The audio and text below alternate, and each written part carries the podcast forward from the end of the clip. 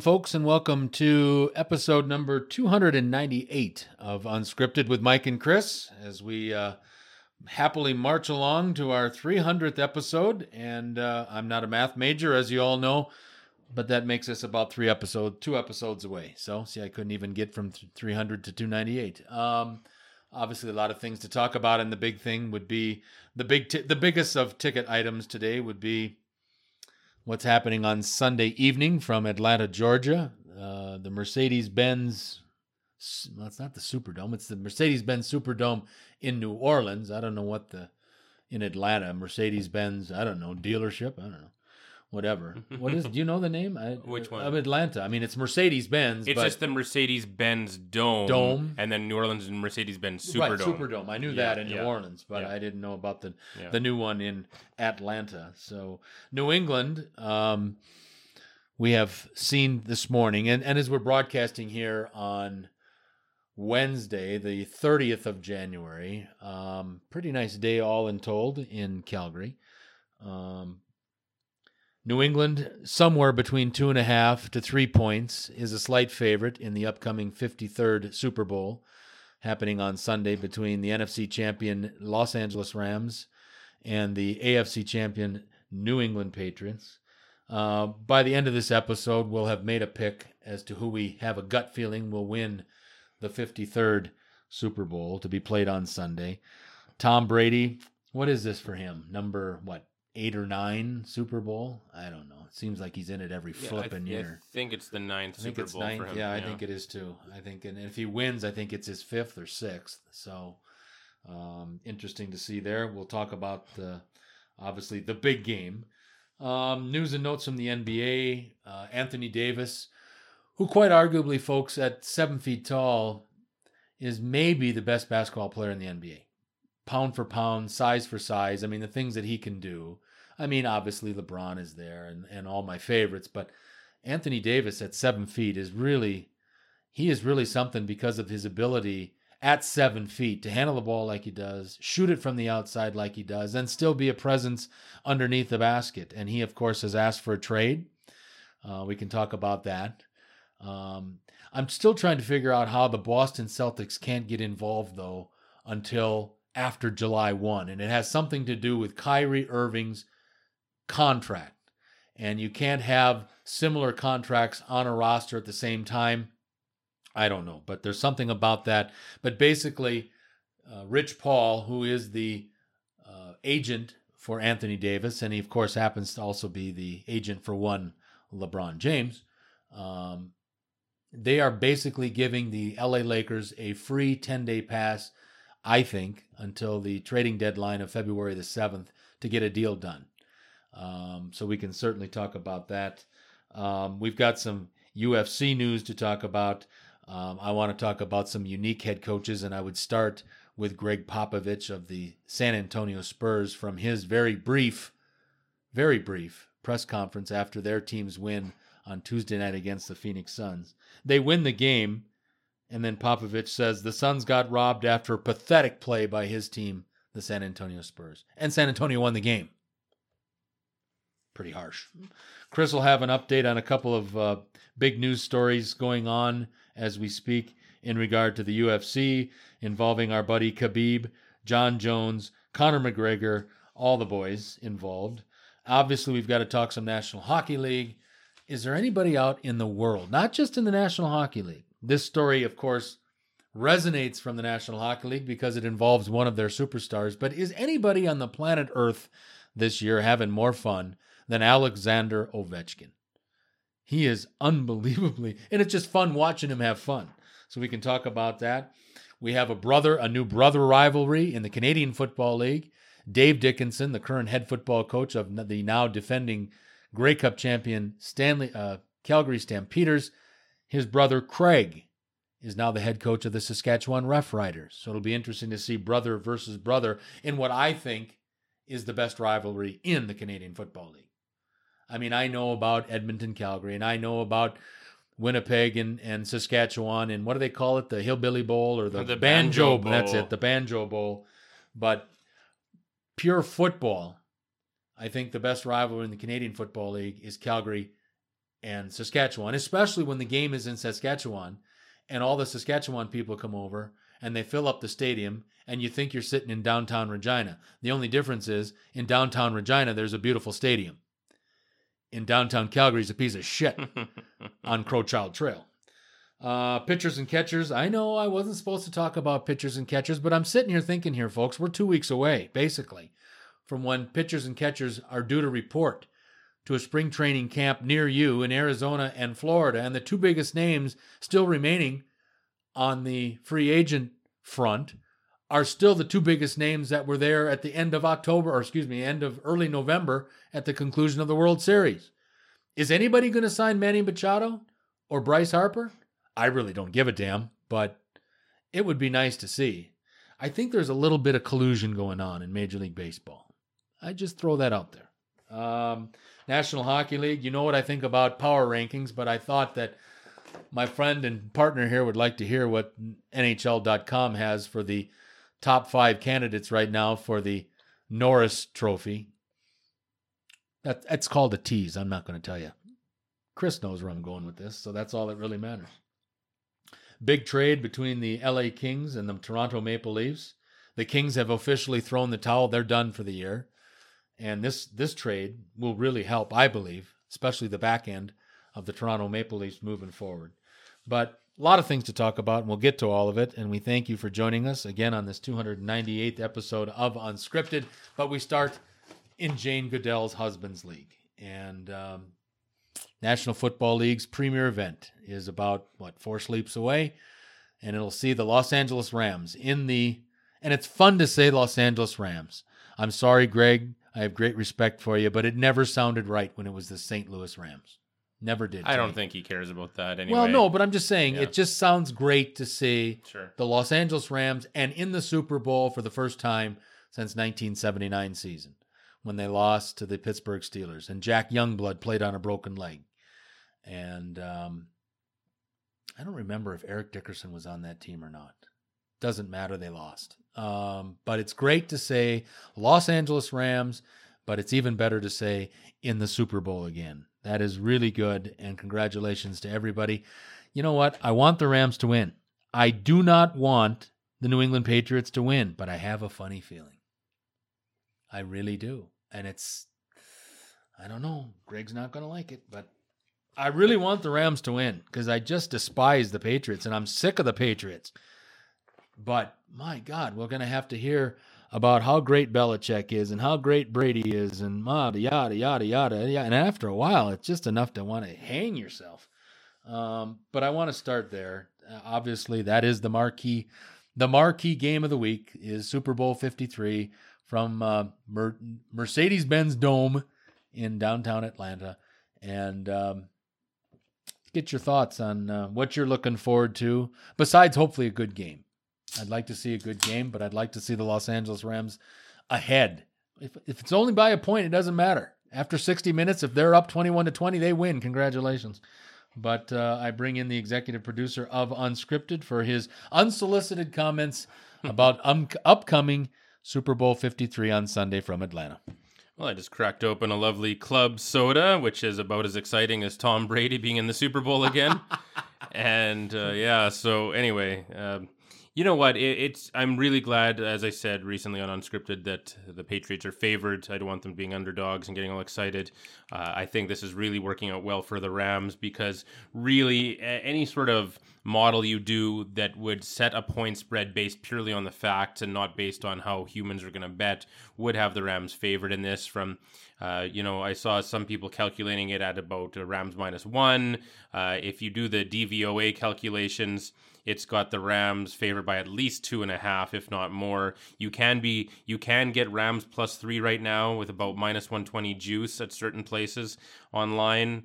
Uh, so uh, yeah, I mean, if you like the Rams, make sure you get a plus three. I'd for sure say that if you're betting the point spread. Uh, lots of great props out there as well too. Lots of interesting ones and. Uh, um, yeah, we can. Maybe what I'll do is on one of the next episodes this week, maybe I'll look up some fun Super Bowl prop bets. Yeah. Because uh, I remember the one year, one of the one of the ones was I think it was when Reggie Bush was in the Super Bowl and he was dating Kim Kardashian, and one of them was what color shirt is Kim Kardashian gonna wear? And I think like a black shirt was like minus one twenty or like the favorite, and there's all the I different wonder ones. what the prop was on no shirt. Uh, Oh yeah. well, the uh, if uh, Reggie Bush would have won, it would have been pretty good. But yeah, no, I, I like when they do like the color Gatorade that's going to get dumped for the Gatorade shower and the winning coach, and like yellow is usually the favorite because yellow is the best one, of course, followed by orange. Any other Gatorade flavor is a distant third at best.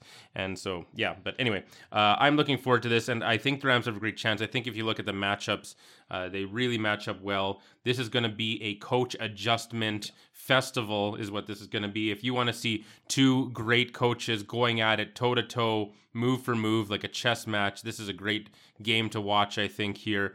The Rams are clearly the superior team, if you're honest about it, but the Patriots, you just never know. Anytime Belichick's there, and uh, you know Brady, if he's playing well and he's accurate and executing Belichick's master plan, then that's great. But I- I'm feeling actually pretty good about the Rams. Really want them to win. I know our buddy Greg has been waiting 17 years for this ever since the ever since the last time these two met in the Super Bowl and.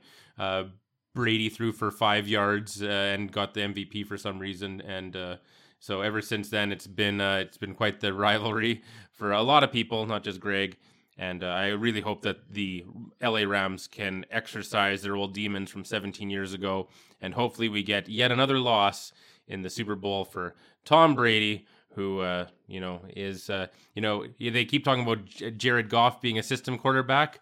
I'm going to say that Tom Brady is a system quarterback. Fuck you, Tom. And I just want to clarify one thing, and, and obviously I knew that the these teams had played previously, as great uh, as uh, Chris just mentioned, 17 years ago in the Super Bowl, and uh, the Rams came up what about one yard short? Was- No, that was No, that's that when was they the Rams won. and against the Titans. That's Titans. when they beat right. the Titans, but Titans, no, they, they but- lost by three. Yeah. Right, but that was Tom Brady's first Super Bowl win. Yes. But that was when they were the St. Louis Rams. And Yes. it's been since 1979 that the Los Angeles Rams Yes. have represented the NFC in the Super Bowl. And I echo uh, Chris's uh, comments. I want to see the Los Angeles Rams win. But, folks, I got to tell you, if there's something that we have learned through this Bill Belichick regime and all the years that he has been in Boston, never count him out. And I really believed that, and I've said this, and, and Chris has been here to listen to it, that if this was the year for an AFC team, I thought this was the year for somebody else. Meaning, I know it's supposed to be the Los Angeles Chargers, but I thought it San Diego had a shot. I thought that Kansas City, especially at home, had a shot. And here they are again. So, and I also found it interesting this week that the two head coaches have had at least weekly communication uh, between each other via text, where uh, Belichick would send a text to Sean McVay complimenting him on his game plan or how his defense performed or how his offense performed in a certain game, and and they did that weekly, and so um, Belichick comes off sometimes as a bit of a you know Curmudgeon. Thank you. Great word. Um, but obviously, within the coaching fraternity, and rightfully so, he is well respected and uh, very nice that he sends notes out to Sean McVay. And think about it this way Belichick is almost 70, late 60s. Sean McVay's 31. And that, I think that shows great respect to Sean McVay that Bill Belichick takes time out to send him a note as a congratulations. And uh, I think, you know, again, we have a lot of different creative adjectives for Coach Belichick, but winner is one. And seemingly within the coaching fraternity, a word that I think they all would use is respected in regard to Belichick. We can sit here and baba and boo boo and all the other stuff about him, and we're sick about seeing the Patriots again, but there's something about them, boys. Uh, They, and you know what? I would not, uh, you know, we want the Rams to win, but I would not be surprised if the Patriots found a way. I just, I don't know. This is the big stage, and there is a lot of talent on that Rams team, no question, and guys that have been in big games before. Talib, uh, the list goes on and on of guys that they've acquired, except of course Ndamukong Suh. But there's a list of guys that have been on big in in big games with the, on this roster but it's got to be different when you're playing in a in a in a Super Bowl. A lot of these guys will be their first Super Bowl on the Rams side, and I just hope that somebody doesn't muff a punt or somebody doesn't you know make a stupid play that you could get away with in the preseason or the regular season, but it gets magnified a thousand times if it's on the day that it is the most viewed sporting event in the world. And for that day, the world is tuned in to these two teams. And I just hope that something doesn't happen to the Rams. You know, they're all trying, but I'm saying something mistakes, the nerves take over, something like that. And I hope that's not the deciding factor. And that would be the one way I could see the New England Patriots, with all their experience, that would be the one way that they could maybe come in here and steal one away from the LA Rams. Well, I'm expecting really big things from a couple of Rams players, especially, and they are the obvious usual suspects.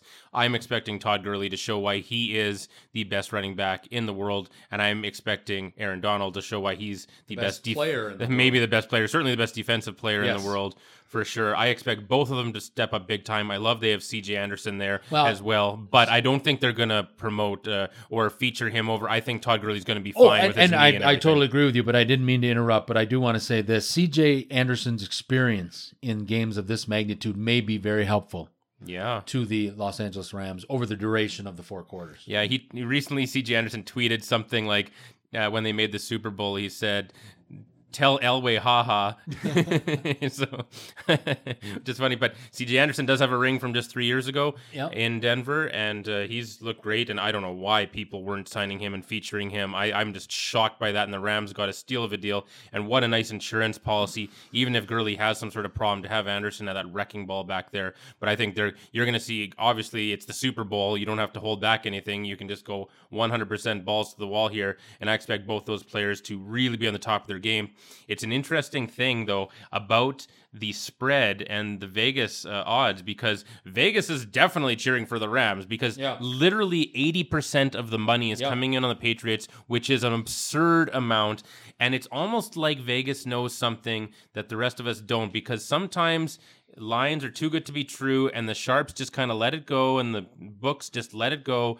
And you'd think that with that much money coming in, you would, and that most of that's at like minus two and a half. It's not even a full field goal that they're Mm-hmm. giving up. So really, you would think they'd at least put the Patriots to minus three, minus four. Because really, if you do that, are most most of those people are still going to bet on the Patriots. Oh, for sure. They're just betting Patriots, Patriots minus Right. whatever. I don't care. They're going Right. to crush everybody. So and and the Rams don't even deserve to be there. And, and part of the, a lot of the money that comes down on this game particular, more than any other, is first time betters, Yes. inexperienced Yes. betters Yes. that are betting for the jersey color, or they're girls that are betting for Tom Brady because he's Tom Brady and Yeah, he looks yeah. good and all this Yeah. other stuff. And there's a lot of people that this might be the only bet they place this whole year would be on the Super Bowl, not knowing obviously all the stuff that you know, but not knowing really what makes the, the little engine that could run in mm-hmm. Vegas. There's a lot of first time and only time betters that will actually place a wager for this football game. Absolutely, and that's a great point. And so the fact that they're not making more of an adjustment with the line suggests that they're not too worried about it. And again, if you look on paper, and I know there's so much more to it than that, but if you look on paper, really the Rams have the matchup edge almost everywhere. And I mean, you can say that the Patriots have the better quarterback, but in terms of matchups, I mean, what do immobile and he is immobile folks. He just hit a thousand yards rushing after like 80 years in the league. No this cool in the pocket bullshit. Like the guy oh he can oh he took two steps forward. He's really good at stepping up in the pocket. Fuck off. Anyway so it's so stupid. Anyway tom brady is an immobile quarterback. Yep. and what do immobile quarterbacks hate? They hate interior pressure up the middle. Who's better at that than anyone else? Aaron donald.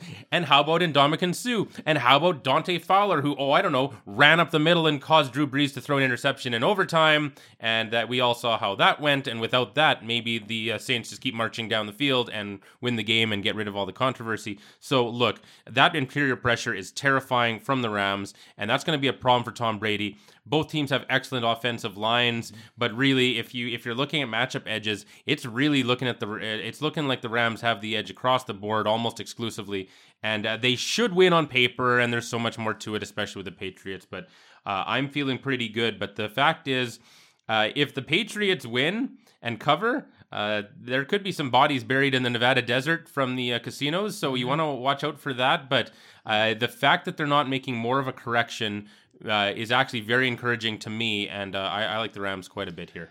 Um, it'll be interesting to see that um, the cornerback from the Rams. I wish he wouldn't have done this though, and I really believe. Just one footnote to what Chris was just saying. I think one of the keys, and if you are just joining us, we welcome you to this 298th episode of Unscripted.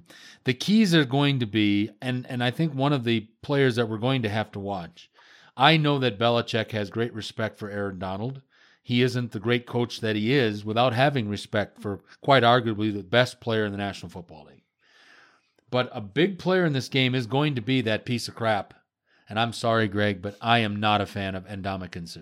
Oh, I- wow. I- and he is going to be a player because if Belichick has to double Donald, that's going to make Suh have it's going to open up some avenues for him to make a difference in this game. And I believe a lot of that will have to do is with what the interior, the center and the two guards of the New England Patriots do. You don't stop Aaron Donald. You try to slow him down. And if you slow him down enough for Rams fans, you've got to hope that Ndamukong Suh is ready to take a lead role and put some pressure because the best way to get to Tom Brady is right up the middle, I think. And uh, if you can put some pressure on him, and uh, Chris just hit it right on the head. He's about as you know mobile as a dead turtle. Um, I, I think the Rams would really, really benefit from that. But I wanted to say this before I, I hand it back over. I was disappointed that the corner, I can't remember his name. It was the hyphenated name that had the controversial call in the New Orleans game. Nickell Robey-Coleman. Thank you very much. He was the kid that made the comment, and I don't know exactly what it was, but it was something about Tom Brady's age or something like that. I wish he wouldn't have said. Yeah, I don't like bulletin I don't material. like exactly, and Yeah. that would be the one thing that Professor Belichick would use as. I mean, these guys have seen how many Super Bowls and how many AFC Championship games they've been in all the big ones, but you would start insulting the guy. That might have been a mistake, and I bet you, I would bet my last quarter, and we're really much closer to that last quarter than you think, folks. I would bet my last quarter that Sean McVay probably, or maybe Wade Phillips, had a little word with that cornerback, telling him to keep his damn mouth Mm-hmm. Yeah. shut till after the game.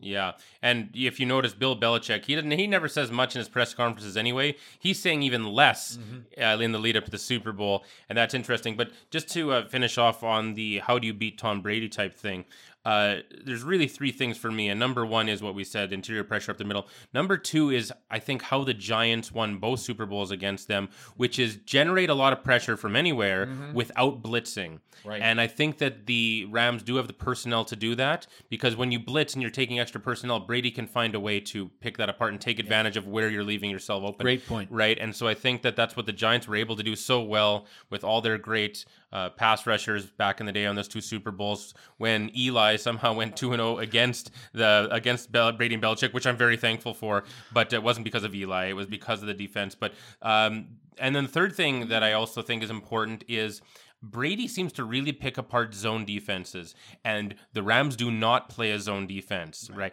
Which I really, really like. So, all three things that I think are key to beating a Tom Brady led offense uh, play right into the hands of the Rams. The number one thing I would do if I was Wade Phillips, besides all those things we talked about, which are fairly inherent to his scheme anyway, uh, I would just really hope he has a plan for James White. I think I think James White. They're going to try to get James White 15 receptions in this game, I think, and really try to use him. Uh, the Rams are somewhat weak to pass catchers uh, coming out of the backfield, running backs, and I think that. Uh, and it because their linebackers are probably the least impressive thing about that Rams defense. So I think that's something to really watch for. But if they can shut down James White, and do all those other things, I think the Patriots are going to be in real tough there. And then as long as on the other side of the ball you have Sean McVay and Jared Goff clicking, I think they're a great team and they work really well together. We saw in the Saints game, and it might have just been a technical malfunction, but there was that one play that nearly cost the Rams the game against the Saints, where uh, Jared Goff couldn't hear what McVay was telling Right. him. Yeah. And so, uh, and and you know, you see him go over, and McVay's like, "Didn't couldn't you hear what I was saying?" Right. Like, and then McVay just says, "Oh my god!" Like I just, Yeah. you know, he thought it was, he thought that like technical glitch was going to screw them. I mean, how brutal would that be if you know your mic cutting out screws you out of a Super Bowl appearance or something? So, uh, but I mean, because of all those reasons, I think the Rams match up really, really well against Tom Brady, and uh, and I hope that they can execute to uh, take advantage of that.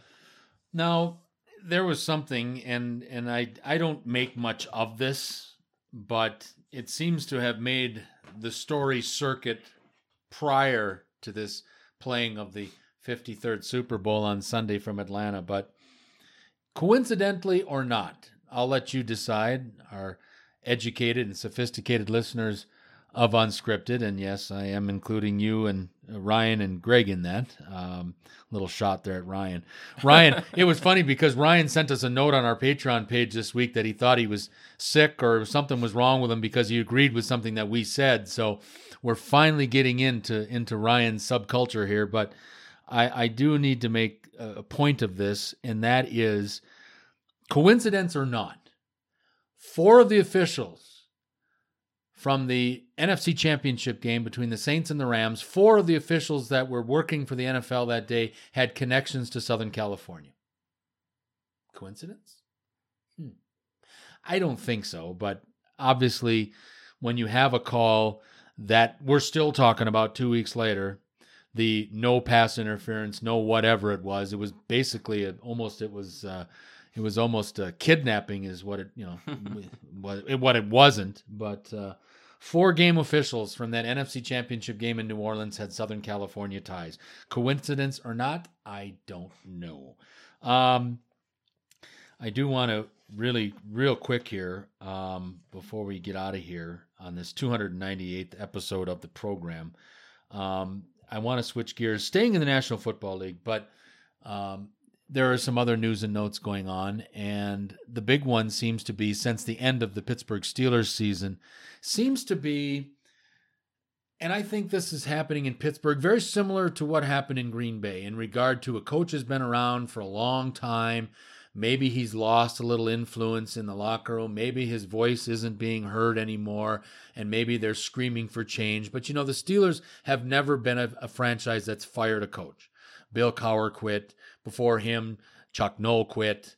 Um, there was a guy that coached the Steelers years ago, and I can't remember, but he he he's passed on. But he used to live in in Jack's subdivision in Las Vegas. He used to be an offensive coach, and his name was Bill Austin. He was on Coach Lombardi's Coach Lombardi's staff back in the day in Green Bay.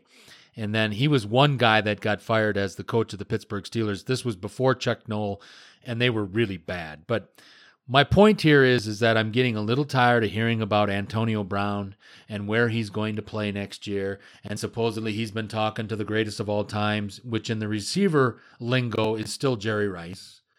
And he's been talking to Jerry Rice about how he could possibly facilitate getting him to San Francisco. I don't know how Jerry Rice is going to get him to San Francisco. Maybe he can give him Jed York's phone number or something. But um, the Steelers seem to be a little bit of a fractured franchise. Le- Le'Veon Bell sits out the whole year. I think that was a very calculated risk, and I appreciate Le'Veon Bell, you know, sticking to his guns, saying he wasn't going to do this, and and then all of a sudden acquiesce at week ten, so he gets that year of service. I respect Le'Veon Bell for sticking to his guns. But Steelers wide receiver Juju Smith Schuster says that the Steelers should, and I quote, keep both Antonio Brown and Le'Veon Bell and stop all the bullshit. End quote to stop all the bullshit right now, I think in Pittsburgh that they would have to really look at a coaching change because supposedly there's friction between Brown and Roethlisberger. There's friction between, uh, obviously, there's friction between uh, Tomlin and Antonio Brown because Brown sat out the uh, Week 17 season ender, where if the Steelers would have won, they would have maybe made the playoffs. Um, I just think you know, we've seen it in Green Bay this year. 13 years of McCarthy was enough. Um, Tomlin is up there. Maybe he's even been in Pittsburgh longer. I don't know. Depending on how long, from my the top of my head, I don't remember how long Bill Cowher has been out, but Tomlin was the replacement after Bill Cowher resigned. Um, I just think that if the Steelers really want to stop all the bullshit, they need a coaching change there because I think maybe what's happened in Green Bay maybe has happened in Pittsburgh as well. This is a tough one, honestly. I mean, the Pittsburgh Steelers are the role model franchise Yes. when it comes to coaching stability. I mean, this is this year in 2019 is the 50th anniversary of hiring of Chuck Noll. right? Really? 1969. Really? Right? That So- was the year they drafted. First, they drafted Mean Joe Greene, and then they got L.C. Greenwood, and they had an unbelievable draft. And you're absolutely right. Yeah, well, that's a great point. And I mean, so now they are still on only their third coach since 1969. It's unbelievable. I mean, it's uh, I don't. That's something that most franchises can only dream of. I mean, Correct. the Cleveland Browns have gone, been through way more coaches than that this decade. I mean, it's it's, it's This week, yeah, this mean, yeah. So I mean, it's it's really hard to fault the Pittsburgh Steelers for coaching. I mean, that's crazy. Mike Tomlin, I don't know. I mean, he was great for a long time, won a couple Super Bowls. Uh, you know, it's only recently that it's it's been this problem, and it's really only a couple guys. So I think I would tend to maybe look at a couple of cancers in the locker room potentially, Le'Veon Bell and Antonio Brown. If you get rid of them, is there really all this problem? Antonio Brown, if you remember, uh, you know, I think the first bad thing I heard about him was a couple years ago when they had a private team meeting and he was taping it and putting Right. it out on social media. Right. You know, and that's just irresponsible. So it just sounds like Antonio Brown and Le'Veon Bell are being jackasses. And I appreciate with Bell like sticking to his guns and being principled and all that. And and that was a huge risk he took, and that's fine. But it sounds like, and even more than than Bell though, it's I think Antonio Brown might be the problem here. Maybe not Mike Tomlin. Mike Tomlin, I, I coach, yeah, with long term tenure, was hired by an organization that prizes uh, long term stability o- yeah. over anything else. And I think that uh, I, I think I would put the blame more on Antonio Brown. If you can trade him for a king's ransom, and you've already got Juju Smith Schuster, who is a legitimate number one receiver in the NFL, I think you go for it. I mean, think of all the money they can free up by not signing Bell or Brown. You already have Smith Schuster. You always like James Washington showed a lot. They've got a lot of guys who seems to step in and magically be great. They've got, I believe. Pro Football Focus has the Pittsburgh Steelers O line at number one in the league, and it's just they've got so many good pieces. If you free up all the money you'd spend on Bell and Brown, and you still have all these great players, like James Conner looked unbelievable this Cool, year. yeah. Smith Schuster was unbelievable this year. I mean, you don't need those guys. Like take take a bunch of first round picks and a bunch of freed up money and just get yourself in Super Bowl contention. You really don't need those guys. And set yourself for super they can set themselves up for Super Bowl contention immediately and have a bunch of uh, draft picks stockpiled. They can have everything just in in great shape. The cupboard can be full and they can win now. So I think you just I'd trade them for if you can get I don't know what you can get for him. Could you get two or three first round picks? Like I don't know what can you get for Antonio Brown. Well, I, you, I think you could probably get you'd probably get a uh, a number one Well, and some sure bodies. Yeah, I think Yeah. you'd you'd. I don't know if you'd get. I don't know. He's a he's a difference maker. There's no question about it. But now you've got to take into account his attitude, and uh, you know, I don't know. I know you don't watch uh, silly little stupid uh, shows like I do. Like, uh, but I've been watching this Masked Singer on Fox. oh, it's dumb as hell Stupid. dumb as hell. But the first person they unmasked Yeah. is Antonio Brown. Yeah, he's- so during the season, he skips out to L.A. Yeah. because this was taped within a month, and all the byes have been gone well, you know, well past a month ago. He skips out during the week, goes from Pittsburgh to Los Angeles to tape this silly sh- uh, uh, masked singer show, and all of a sudden the first one kicked off and or demasked was Antonio Brown. So I wonder. I guess maybe my question to you is and it's got to be a question that that uh, the Steelers organization and their ownership, the Rooney family, which is one of the great families of all uh, National Football League ownership families, but they've got to be asking how much does Antonio Brown really want to play football anymore? I mean, he seems he he's done Dancing with the Stars. Now he was on this Masked Singer. Um, I just think that Antonio wants to expand his horizons a little bit. And if the Steelers aren't going to allow him to do it, he's going to continue to act like a moron, I think. I think it's going to be really tough uh, for someone like a John Lynch in San Francisco to resist uh, giving up whatever it takes to get an Antonio Brown. You get that superstar number one receiver to go with Jimmy Garoppolo. You got some other good pieces. You're building something quickly there. And uh, plus, you've got an owner who's just, I mean, is the type of guy who would just like, oh, yeah, sure, just spend whatever to get this guy, right? Like, I mean, is there going to, you know, I think is the type of guy who's going to be, uh, uh, willing to overpay for somebody like an Antonio Brown. But I, I, think it'd be really tough for John Lynch to give that up. I think I, I think you can get a couple first round picks out of him. I, I, I, you know, probably probably true, but you know, I get a little. I'm getting. I get. I get just. I, I start giggling when I see this. Every so-called NFL beat writer that that supposedly has, you know, that much of a brain in their head, they keep linking Antonio Brown now, I know we've all heard San Francisco with him, but just this week, a number of different publications have suggested that you know who, my Green Bay mm-hmm. Packers, mm-hmm. should sign both Le'Veon Bell and trade for Antonio Brown. Well, how do you do that in this day and age and keep some semblance of a salary cap? Because the Packers have so many needs. You can't, you know, Supposedly, the Packers are coming into the offseason with close to $50 million of salary cap space if they get rid of pieces of crap like, well, that they've already gotten rid of pieces of crap like Clay Matthews because his contract expired at the end of the year. But if they come into $50 million, but you bring on these two guys, that's going to take care of $50 million pretty damn quick. So it'll be interesting to see. Um, I, I don't think Antonio Brown will play in, in Pittsburgh again.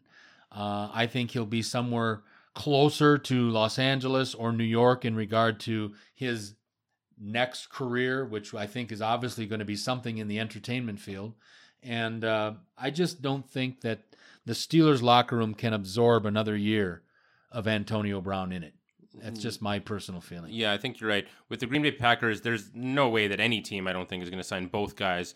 Uh, I, I, if I had to pick one for the Packers to go after it would be Bell. I think a dual threat, uh, really, really uh, noticeable running back like that would be a really great thing for Aaron Rodgers uh, in a number of different ways. And and the thing is with Aaron Rodgers, you don't need an Antonio Brown. You just need guys that aren't the group of yahoos he had this year, right? I, I, mean, I think the Packers need to upgrade at wide receiver before running back. They have the kid Aaron Jones and uh, Jamaal Williams out of BYU. They are serviceable. You can't have both of them. And Chris is absolutely right.